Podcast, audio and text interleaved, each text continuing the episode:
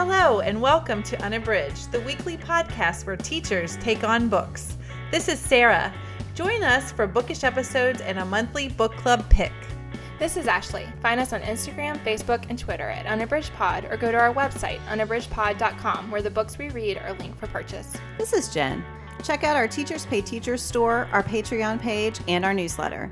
Please rate, review, and subscribe on Apple Podcasts to support us. You want opinions about books? We've got them. Hey everyone, welcome to Unabridged. This is episode 176. This is a book club, club episode. We are focusing on Ocean Vuong's On Earth We're Briefly Gorgeous. Before we get started, I just want to let you all know that if you have not checked out our social media presence, we've got some stuff going on, mainly on Instagram and on Facebook. So, in both of those, we have communities where we keep you updated on our most recent episodes and on what we're reading. In both, we have communities where we talk about our Unabridged Podcast Reading Challenge for 2021. So you can get ideas there for things that might help you meet those categories. On Instagram, we also have buddy read chats every month and book club chats every month that give you a chance to talk more in depth about some of the books we're reading. And we are constantly doing updates of what we have going on for the podcast, both episode wise and otherwise. And then every Saturday, you can tell us what you're reading, and we share that with other readers just to give everybody a sense of what's going on in the unabridged community. So on Instagram, we are at unabridged pod and on facebook you can find us at that address as well facebook's always a little more complicated but yeah we have that link on our website and you should be able to search and find us there. So we'd love for you to join our social media community. All right. So to start our episode today, we're going to do our bookish check in and each share a book we're currently reading. Ashley, what are you reading? So I was saying to Jen and Sarah before we start recording that I have been so good in 2021 about not starting a million books at once. But I made it all the way to almost May. We're recording a little before May starts and made it through without doing that. But we had some family travel and things during April. And alas, I have started like 10 books. So here we are again. Anyway, I started one late last night and I'm excited to read it. And it's Beth O'Leary's The Flat Share. I have shared before on here about Beth O'Leary's The Switch, which I absolutely loved. I talked about it on our favorite tropes episode because I loved the trope of the switching lives. And so I was excited to get back to her work. I just really loved the way she developed the characters.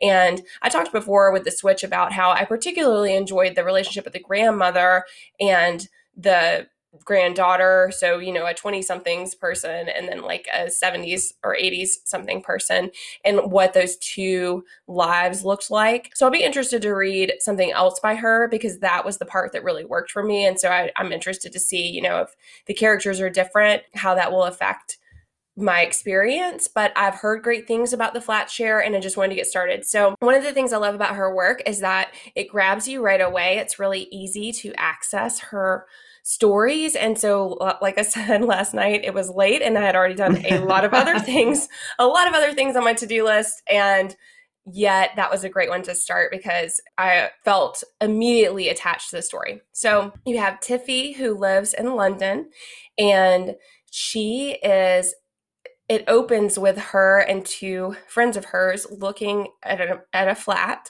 and she's trying to find a place to live cost of living, of course, in London is astronomically high. And so she's trying to find something, and the place is horrific. There's mold everywhere. There's like mushrooms growing inside. There's yeah. it's just disgusting. And her friends are like, "You cannot do this," and she is thinking maybe I can because, as she says in the very beginning, desperation causes lots of things to look more desirable than you would think. And yet she's trying to find another solution because this doesn't look particularly safe and is really all she can afford.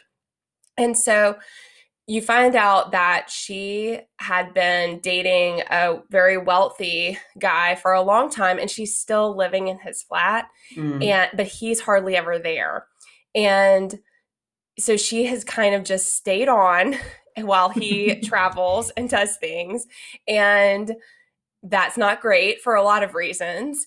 But her friends are kind of wondering why she's suddenly feeling that she's got to leave. And it comes to light that he had come home to the uh, to the place with his new girlfriend, his current girlfriend. And then she, Tiffany, kind of says, We need some ground rules. And he's like, This is my place and you stay here for free. So, no, there aren't going to be any ground rules laid by you.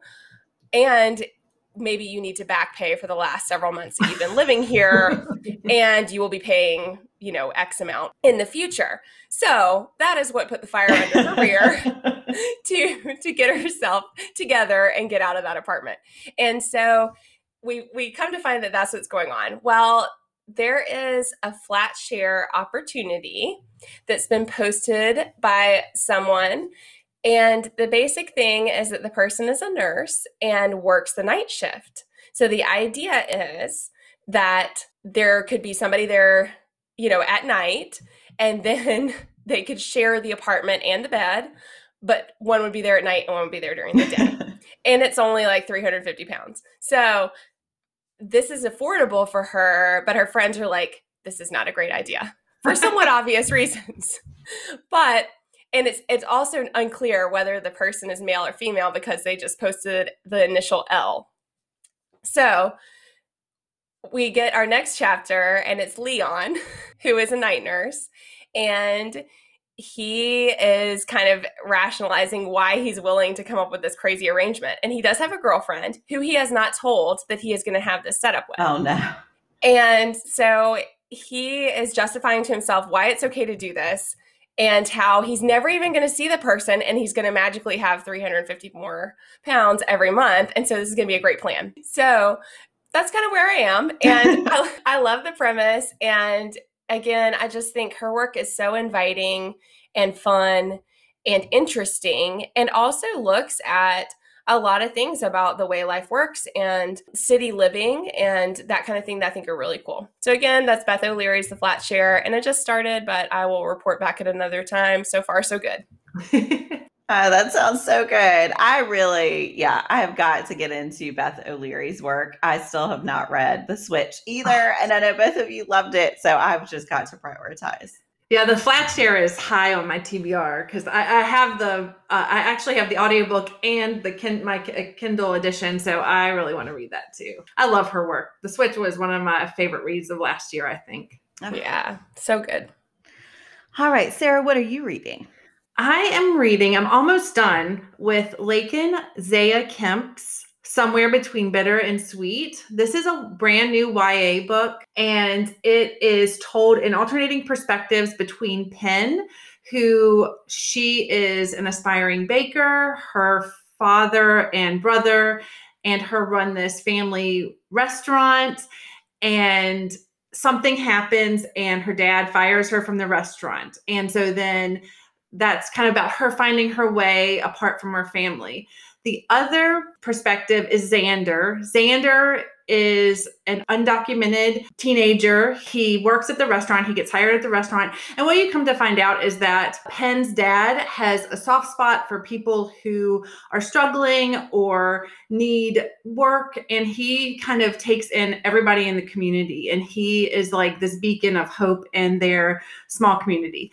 And the book is just about Penn kind of finding her way apart from her dad and about Xander. Of course, there's a little bit of a love story. Um, it's a YA novel, um, but it's just really, it's very accessible, but it's also talks about some really complex issues like what it means to be undocumented in America, what it means to have brown skin in America and have to, you know, they deal with cop stops and different things that just being treated unfairly. And I think for, especially for YA readers, it is really accessible. The story moves really quickly, but it, it really sheds a light on a lot of things that that happen in communities that some kids may not even realize happens. And another thing is like people being taken advantage of when they are having hard times, being taken advantage of by people who do not have their best interests at heart, and how it's so hard to get out from under that. And it's just really, really well written. The characters are just, you grow to love them throughout the book. And then if you listen to the podcast, you know I love books that have anything that centers around food. So Penn is this amazing cook and baker. She tweaks the menu items at her dad's restaurant, but she also has this aspiration to be this baker. So there's all these really lovely descriptions of food. And I just, I think it is excellent. It's one of the best YA books I have read in a while because I think it's very well rounded and the story is just so compelling and the characters are just, you just love them so much. So I highly recommend it. I only have a few more chapters left and I have just enjoyed it so much. And the audio is a- absolutely fantastic. The narrators, it's two narrators. So there's a female and a male narrator, which I like that. And it's just really great. So that is Laekan Zea Kemp's Somewhere Between Bitter and Sweet. I absolutely love that one too, Sarah. I, I agree with everything you said. I got it as an ALC from Libro FM and picked it on a whim one day and it was one of those I just could not stop listening. I kind of wanted to stop everything else and just listen to that book. Same. And I downloaded it right before we started recording so, so that I could listen soon because it sounds fantastic. It's great. Jen, what are you reading? So I am reading Glendy Vanderah's The Light Through the Leaves. I am doing this as kind of a side buddy read with Read with Tony on Instagram. I, we read Vanderah's previous book, Where the Forest Meets the Stars, and really loved it. And this actually popped up as one of the Amazon first reads that are free each month. And I immediately downloaded it. And Tony got on our previous chat and said, Who wants to read this one with me? And let me tell you, this book is another one I started and could not put it down. Let me just describe the first chapter and then I will tell you one thing. So, this book is about Ellis Abbey, who is a new mom. She has a baby daughter named Viola. She also has three year old twins, Jasper and River. And when the book opens, she has gone into the woods because that is a place that she finds a lot of comfort. She's taken her kids there. She just was out and about at lunchtime and saw her husband kissing another woman. And to find some comfort to clear her head, she takes her kids to the woods. She tells the boys that they're going to get tadpoles at the river. And she's just trying to keep them busy while she processes what she just saw. So she takes the kids back to their van, and one of the boys dumps his tadpoles all over the van. And so she sets Viola down for a second to help him get the tadpoles back up. And the boys are just having total and complete meltdowns. So she's ready to get them home and to confront her husband. And she gets in the van and is a minute down the road when she realizes that she didn't put her daughter back in the van. I just have so, to say, I'm having anxiety just like listening to this description. Yeah, so I was is, too. Is, oh my gosh, yeah, it is. Hurts horrifying. And also, as moms, we all know how easy it is to get distracted. And so, I will also say this is the second book I read in a row where someone is kidnapped. So I, oh no, I was reading the first chapter and thinking, I do not know if I can read this book because when she goes back to get Viola, Viola is gone. She there's oh she, there's just no sight of her. It's like she was never there at all. Fortunately, it's weird to say, but the book moves on very quickly. It is very much about recovery from what is happening. And Ellis is married to a very wealthy man who is the son of a senator.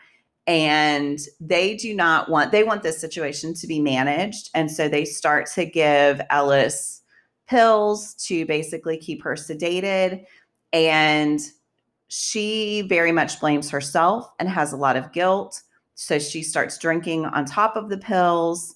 And eventually her husband says, th- This is all very early. So I know it sounds very spoilery, but ha- all happens right up front. Eventually her husband says, I can't be with you anymore. We need to get a divorce. And she's like, No kidding. And then she finally tells him what she saw that day and says, It's partly your fault that all of this happened because this is what I saw.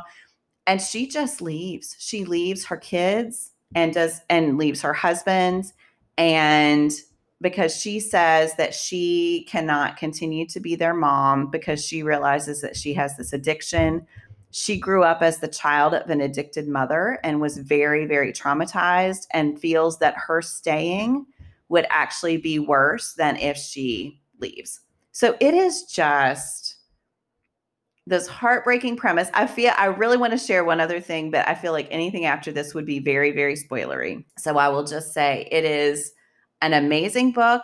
It is an empathetic book. It deals with some people who are going through some very difficult things in the most empathetic way possible. It is heart wrenching. As a mom, yeah, that first chapter, I had to put the book down for a minute. But then, of course, I wanted to know what happened next. So I, I, cannot recommend it enough. I cannot wait to talk about this book and this buddy read because there are some things that happen that are gigantic twists and turns. So that is Glendy Vanderah's The Light Through the Leaves. I know it sounds like a book that would be hard to pick up, but trust me when I say that it is it is worth the read. I cannot wait to see how it ends. So wow. Wow. I'm full of Sarah and I are, Sarah I, know, and I, I are like recovering over here. There, there's silence because Sarah and I are unsure where to go with that. No, actually, uh, it's funny because right before we recorded, we were all talking about things that we're sensitive to in books and how we manage that. And sometimes for me, a situation like the one that Jen just described, I am okay to read, but I do want to know going in. Yeah. I want to know both that it's going to happen and what the resolution is. And even if in that situation where she doesn't get her back, she's not there when she returns, I'm still comforted by knowing what that outcome is. And for me as a reader, I've had to learn that, that sometimes I need to know.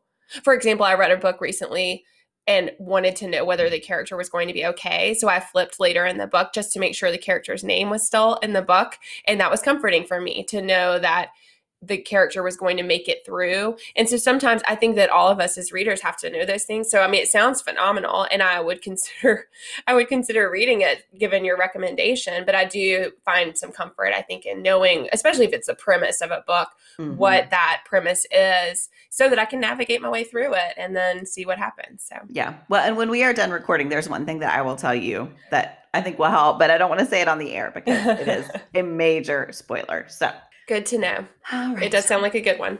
It's really good. It is really good. I this is only her second novel and I will be reading. She will become an auto-author for me because both of them are so so compelling. And she also so she is a biologist and she has just these amazing descriptions of nature and of science. In the previous book, the main character studied birds and so she was in the woods a lot and it talked a lot about just the scientific part of what she did and the observations and this one because the woods are such a central part the forest is such a central part of the way ellis deals with problems that is a presence through the novel which i just love as well so it's really good all right. Well, we are going to shift gears in a major way to talk about our book club pick, Ocean Vuong's On Earth We're Briefly Gorgeous. I'll read a brief summary and then we will dig in. So, this is a lyrical epistolary novel written by Little Dog to his mother, who is an immigrant from Vietnam. At the book's center are three real relationships the mother son relationship, which veers wildly from love to abuse Little Dog's relationship with his grandmother, Lan, a refuge from his tempestuous feelings for his mother, and a tragic romance with Trevor.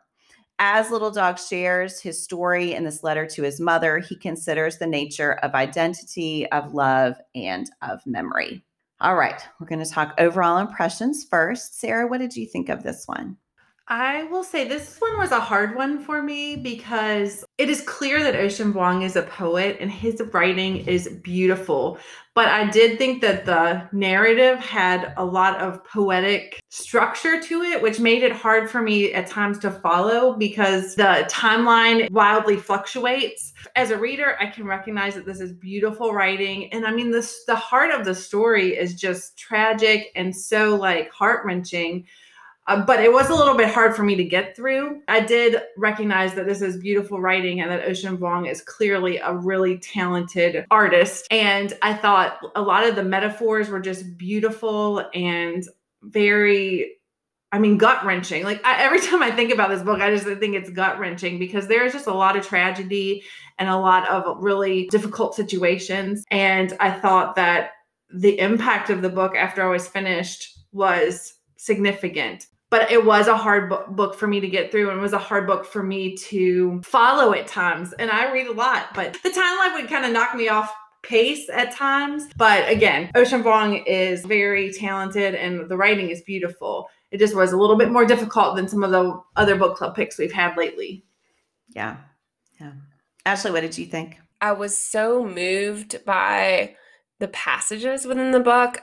In the beginning, I felt like I was highlighting every paragraph. I mean, I think the writing is stunning and I absolutely loved that part, but I agree with the challenge of connecting to what was happening at times. And also, there were some parts that I felt that there was such a beautiful metaphor being made, but sometimes I didn't always connect to what the metaphor was. Like, it was like for me as the reader, there were times that I knew I wasn't grasping everything that that was being said. And I think that's okay. I think this is a book that would definitely hold up for a reread. And that I could dig deeper with a reread of it, but there were times that I was a little bit lost. But for sure, so for me, the beginning was really hard. And that was a lot because of the way that the violence, every single memory that the narrator has in the beginning is punctuated by violence mm-hmm. and it's mm-hmm. violence from his mother and that is heart-wrenching and so that part was really hard for me and, and effective i mean i think that was purposeful and yet i found it so painful but when he connected with trevor and began to find albeit a very complicated relationship mm-hmm. he began to find a relationship where he had some equal ground and did connect in a meaningful way. From that point on I, everything moved a lot better for me and i felt a lot more connected. So i think this was a good example of a book that for me was challenging to access in the beginning but i was really glad i stayed the course because i think it was really beautiful. And after that initial part it really picked up for me and moved a lot more smoothly and i felt a lot more grounded in what was happening. Because like sarah said i think it takes us a while to get a sense of the timeline and the things that are happening but once I got there, I felt more grounded. And then I also came to see his mother in a much more empathetic light. And I think that was really effective as well. That that opening part, she is so violent and it is so painful to see such a young child being abused. And yet that's contextualized as the story unfolds in a really beautiful and powerful way. And it just shows the generational trauma that happens and how impactful that is on each person. And so I just think, and I mean, I loved Jen's description of Lan as a refuge from his mother. And I think we see that too of his relationship with his grandmother and how much comfort he finds in that. So I just really appreciated the way that the story unfolded and felt that putting it all together in that way shows how complicated things are, but also how relationships can be really beautiful even when they're complex. What about you, Jen? What was your overall impression? Yeah, so I really love this one. I initially read it in print back in 2019 and I reread it for this episode. And this time I listened to the audio, which for me always makes a huge difference in the way I, I, just process a book. So that was really interesting. Vuong actually reads the audio himself. And I feel as if he really emphasized those poetic parts of it. When I remembered back, the part that stood out to me most was his relationship with Trevor. And I remember that the writing was beautiful, but I was really focused on their relationship. So then to listen and to hear, of course, I recognize that the writing was beautiful, but to hear it emphasize that for me even more. It also really emphasized for me the fact that this book is so much about memory and the way we remember things and how we remember things, which I think contributes to that kind of fragmented nature of the timeline because I think that's it's almost free association that he this happened and then this happened and because they were similar experiences he's going to tell them back to back even though they were years apart. And so i thought that was emphasized as well by the audio. So i really love this book. I, I do think it's weird to say that i loved it because parts of it so much of it is so tragic and so heartbreaking. And I just feel that each of those relationships has some bright spots, but also is kind of framed by tragedy. So it feels strange to say I mm. loved it, but I also think he has such an ability to think about what was beautiful in each of those relationships also and to have such empathy for people who really hurt him sometimes through carelessness and sometimes an intentional way but he was able to say that each of these relationships was meaningful so i yeah i'm still processing clearly which is strange to say about a book that i've read twice but in some ways I feel like I'm processing more this time than I was the first time. Yeah, I think there's a lot to process in there. And I think with the tragedy, it's so vivid. The Yeah. things are, there are so many scenes, and some of them are just really painful and also super vivid. And so I think that really has an impact. It's weird. I feel like I'm having to continually remind myself that this is not a memoir Yeah. because it reads so, you're so connected to Little Dog. And he's using, he's talking to his mother and in a letter to her. And so I'm ha- I don't know why I'm having to continually remind myself, but it does feel as if you're walking through his life with him. And I think that's Mhm. really impactful. Yeah, I felt like that even more this time. The audio, I guess because I listened to so many memoirs on audio, the audio made that feel even stronger that I had to keep reminding myself that this is not him. And the author reading it too, sometimes that impacts me as well. But it is part of it is the point of view that's used, I think makes it feel more personal. hmm Yeah, I agree. All right, so now we're going to move to what worked for us. Ashley, what worked for you? So I think one of the things I absolutely loved was the exploration of masculinity and how that connects to relationships. And that part I thought was so masterfully done. The way that Trevor struggles to understand himself and accept himself and the ways that he can't and the ways that he can. And I thought all of that was just beautiful. And how Little Dog, I think in some ways, Little Dog is more accepting of himself than Trevor is. hmm And yet, because he's not as embedded in the toxic masculinity of the American culture as portrayed through Trevor and his father, you know, it's women who have been in his life. He's very connected to his mom and his grandmother. And even though his culture is not accepting of homosexuality, he still is seems more comfortable in his skin than Trevor is. hmm And yet, both of them are just navigating these parts of themselves that I think are really powerful. I was deeply moved by the film Brokeback Mountain Mm. when I saw that. And I thought of that movie so many times throughout this because I think that the character that Heath Ledger plays in that movie struggles in the same way of not wanting to be who he is and thinking that he's going to grow out of it or it's a Mhm. phase or it's just this one time instead of understanding and accepting himself and his sexuality and his identity. And we see that with Trevor. And yet he has these moments of profound tenderness. I thought that that part where they go in the river and he washes off little dog and comforts him and shows how good he sees him to be i just thought was really beautiful and so I, I think that was the thing that that was something that worked really well for me in the book was just that trevor was such a profoundly complicated person. And we see the role of drugs in this. I thought a lot of Dopesick of beth macy's Dopesick when i was reading and the way that unbeknownst to the people who are given the prescriptions they are in a lot of ways signed on to a death sentence and we can see that little dog is only spared that death sentence because of his fear of needles and that he knows that about himself that the only reason he's not exactly in the same situation as Trevor at constant risk of overdose is because of his fear of the needles that kept him from getting into some of what Trevor was doing but all of that was just really really rich so that was one of the things that worked really well for me. I feel a little sad not to explore his relationship with his mom and his grandmother because I think that's another just really well done part. But in general, I loved the exploration of relationships in all of their complexity and in all of their shades of of color, some of which are really awful and some of which are really beautiful. I loved that in the book. Mm-hmm. Yeah, Sarah, how about you? What worked for you?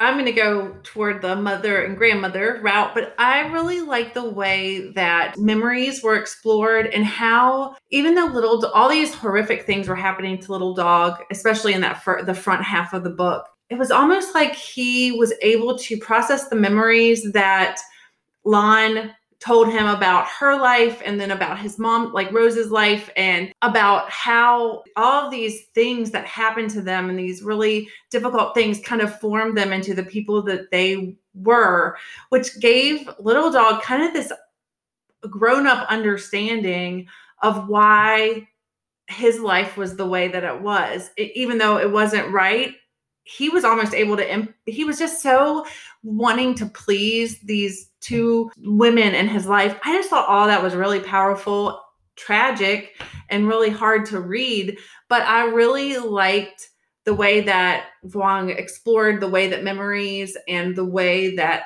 things happen to us especially traumatic things happen to us early in life that they play out for years and generations almost to come. And I thought that was all really powerful. How about you, Jen? What worked for you? Both of you said things that I absolutely agree with. I agree that those things work for me as well. So when I thought back on the book, I said that I remember Trevor most, and then definitely I remembered his mother. And I wish I had remembered Lan more because I thought their relationship was so beautiful. And I thought, you know, often when we're kids, we think our parents are perfect, and then we learn about their humanity and their imperfections. And I thought with Little Dog, it was almost the opposite. His youthful understanding of his mother was so much about the abuse and that unpredictable violence.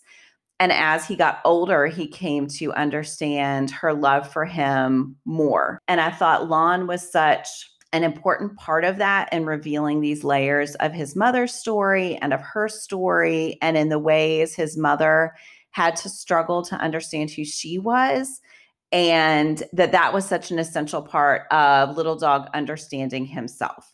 And i think even that name we keep saying little dog and that reveal it, i think is really important in the book that little dog feels like such a diminishing name but it's because they wanted to protect him and by calling him little dog that would in some way protect him because it's kind of disguising his worth and his beauty. And i think that complexity, that nuance is on every page that there's no excusing the ways that his mother abuses him, but there is a lot of complexity and a lot of nuance behind that abuse. And I just think you see him wrestling with that in his letters to his mother that he knows she may never be able to read. And I think all of that is just really poignant and really really beautiful. And I think everyone has to wrestle with these things, not to the extent that Little Dog is, but we all have to think about our pasts and our family's pasts and the way that impacts who we become.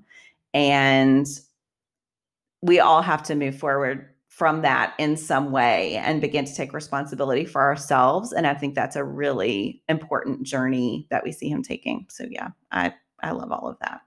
Yeah, I thought that with the unveiling of the connections to Lan and then how that helped him understand his mom, Rose, was just really beautiful.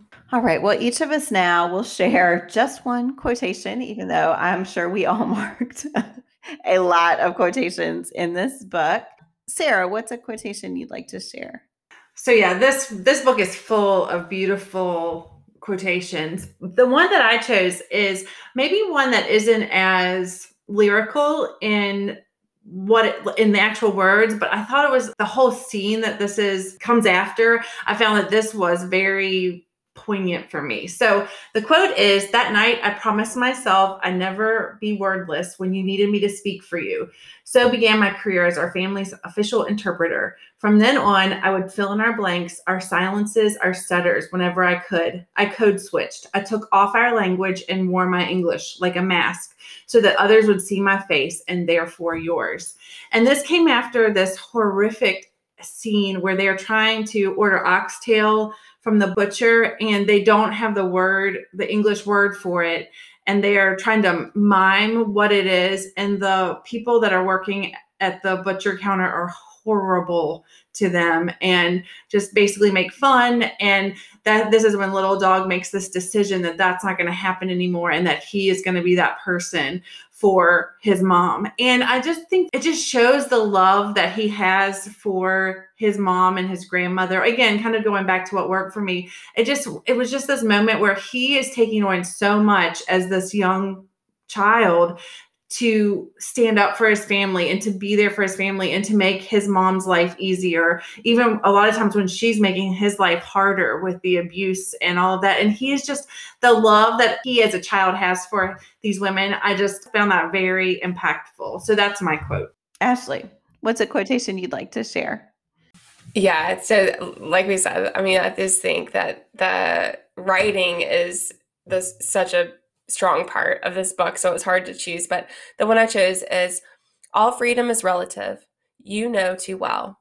And sometimes it's no freedom at all, but simply the cage widening far away from you. The bars abstracted with distance, but still there, as when they free wild animals into nature preserves, only to contain them yet again by larger borders. But I took it anyway, the widening, because sometimes not seeing the bars is enough. And I chose that because I felt like it was one of the metaphors that came up a lot in the book where we look at the the veal with the calves and how they're put in the tiny cages and the times that he feels encaged and certainly we see that for his mother and his grandmother and the ways that they are in encaged by their lives. And so i loved that because i felt like this is just one example of where he sees the limitations, but is also looking for the beauty. And I think that that is just something that we see in the book so many times of like I said about Trevor, I mean that Trevor is encaged in a lot of ways by his circumstances, by his upbringing, by his culture and his understanding of the world. We see it for Little Dog and again the generational trauma that has impacted his own life and the way that he's encaged by so many things because of that and because of a lot of other obstacles that he's navigating. But i just love that because i think that it shows how he is able to find beauty and acceptance in what he knows to be a limited freedom. So mm-hmm when you were reading that again i think you hear the beauty of the language there and mm-hmm. it's yeah it, it's really gorgeous. Yeah. What about you jen? What did you choose? So i had a few selected. I'm going to go with this one. All this time i told they're laughing because i literally have three listed on the page and i had more that i restrained myself from typing out. So all this time i told myself we were born from war but i was wrong ma. We were born from beauty let no one mistake us for the fruit of violence, but that violence, having passed through the fruit, failed to spoil it. And I think, yeah, Ashley was alluding to this. I just think he is not trying to take away the tragedies that have been in his past. He is saying that in spite of those, there is beauty and there is worth. And it reminded me of that moment when he looks in the mirror and sees himself as beautiful and it's uh, there in the title on earth we're briefly gorgeous. He's not saying every moment of every day is beautiful and we always feel perfect but he is saying we have to learn to watch for those moments and to celebrate those triumphs and to say we came through something really hard and we are still here. And I think that is an important declaration for him and one that is hard to make, but he works really hard to be able to say, that we have emerged from this violence in our past and we are still beautiful. And I think that is amazing. So I love that. Yeah, that was one of my most favorite quotes as well. Just that, I mean, I absolutely love her. You know, he's just say, saying, We are not the fruit of the violence. Mm-hmm. And I think that is so powerful. That actually reminded me of Chanel Miller's Know My Name mm-hmm. and how she was like, This thing that happened does not define me. And so, yeah, I just think it's a really powerful declaration and so beautiful, mm-hmm. especially as we have moved through the book with him and seen all the suffering. Right, right. Yeah. And read this book because there will be a million more that you will want to mark and talk about yourselves. So that's right.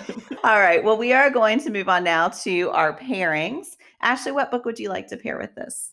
So I shared before about how I had to keep reminding myself that this is not a memoir. I did pair it with a memoir.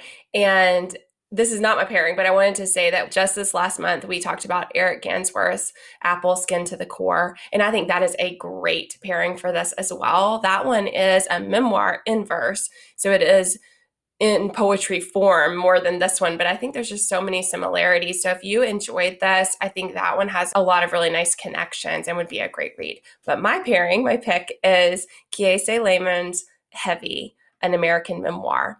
I talked about this one when we shared our memoirs last summer that we have enjoyed and would recommend. And I found this to be such a powerful read he does so many things in it but the things that were that really connected to this are that he is writing to his mom. It is using the you form in addressing his mother. He also has a very complex relationship with his mom.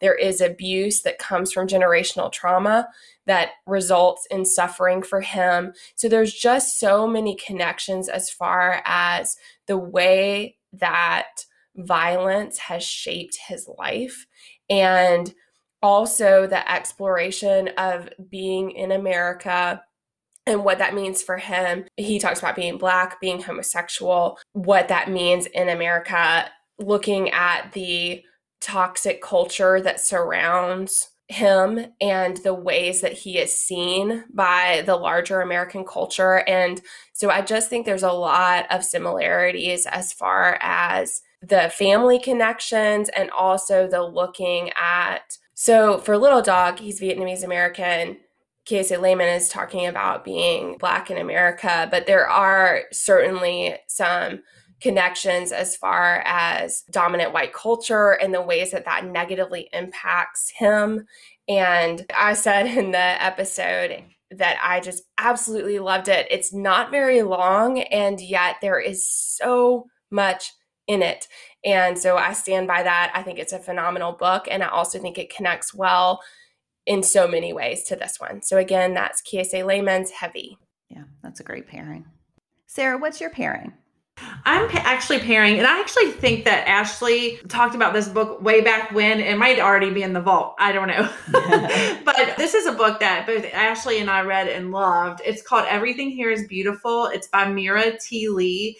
And this story is about two Chinese American sisters. One is named Miranda and one is named Lucia. And the story is about their relationship. They have this really close but complicated relationship. Lucia struggles with mental health issues, and we didn't really talk a ton about it in our discussion of On Earth We're Briefly Gorgeous.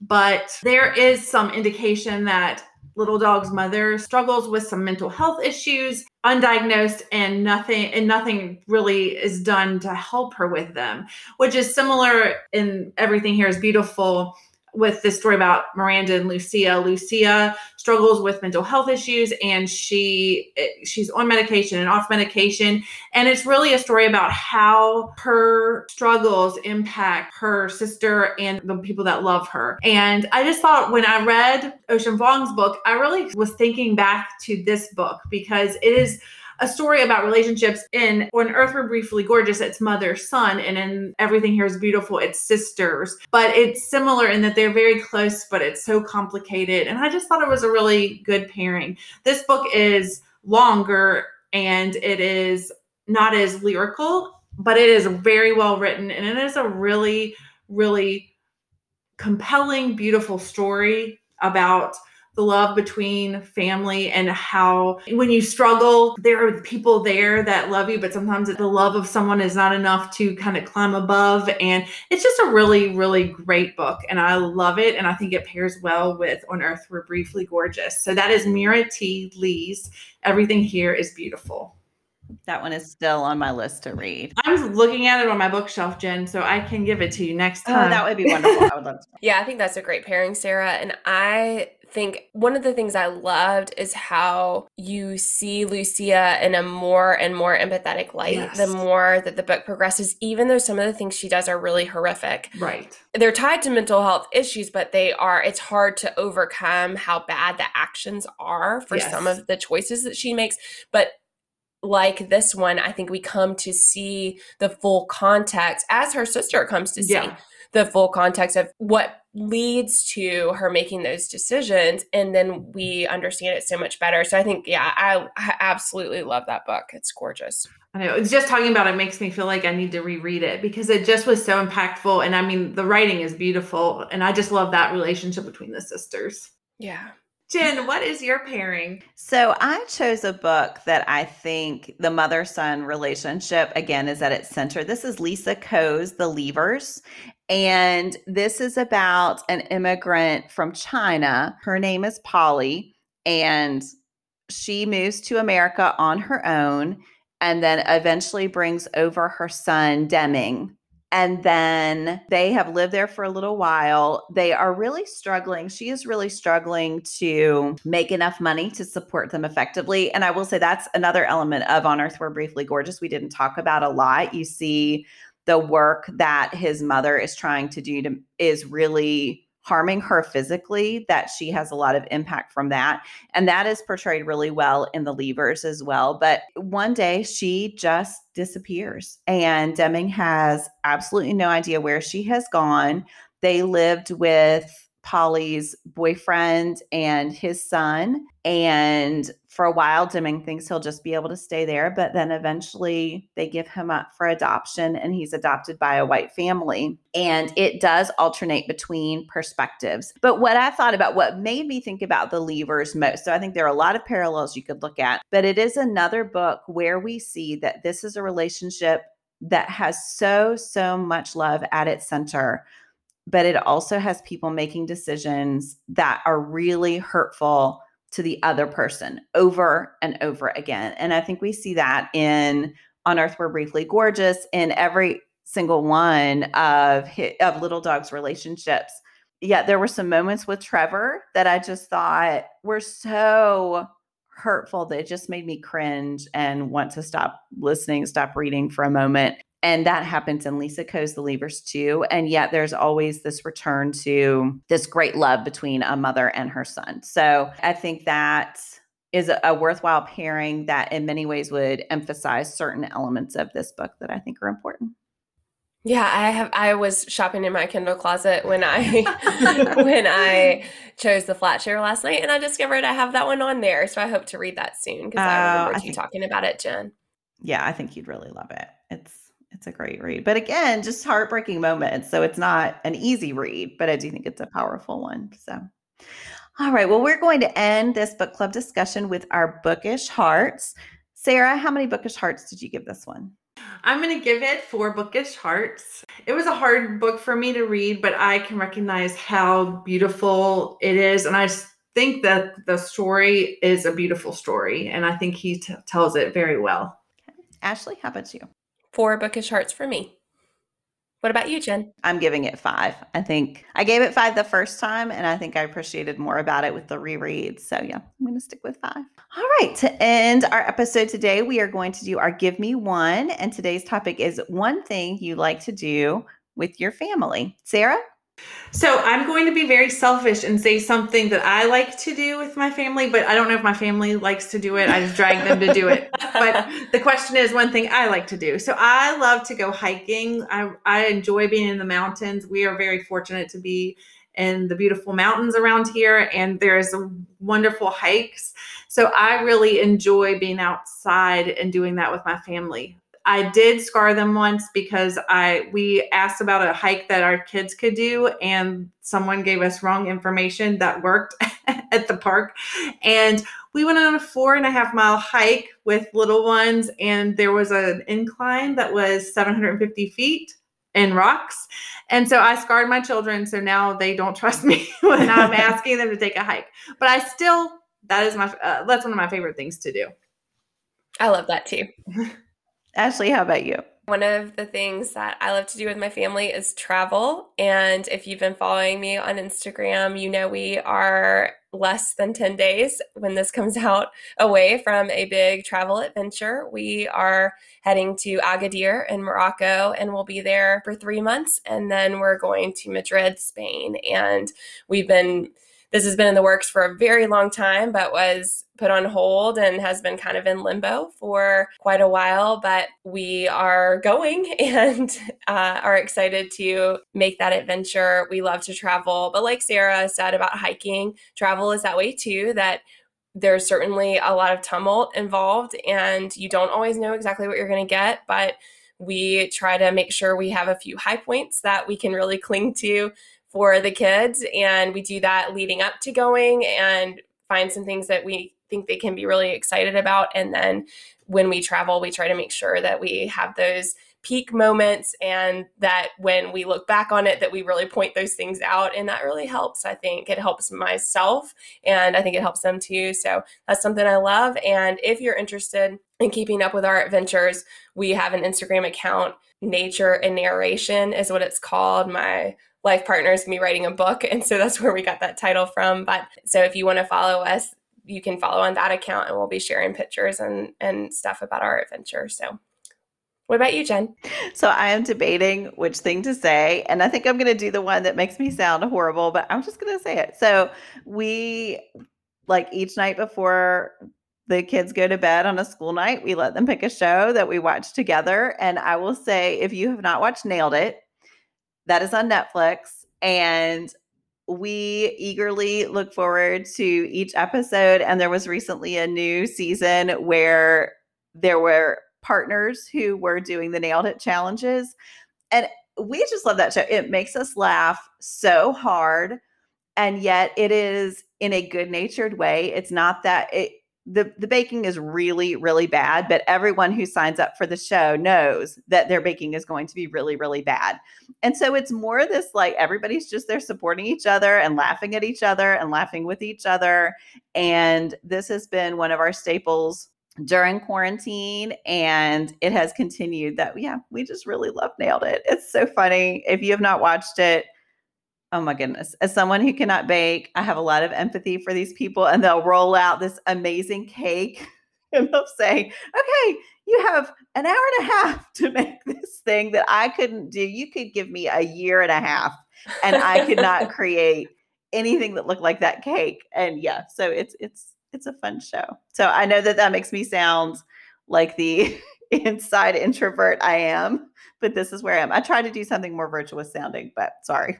We watched Nailed It. that one sounds great, Jen. I haven't watched that. Oh my gosh, Ashley. I love the Great British Baking Show. I'm sure that has come up on here before. And I love it because of that, because when people, it's just a good natured approach and so I like that. And whereas a lot of the other shows, I love to watch people cook, but a lot of them are that more cutthroat attitude yeah. and it's a lot more competitive and I don't appreciate that part. So I, I that sounds great.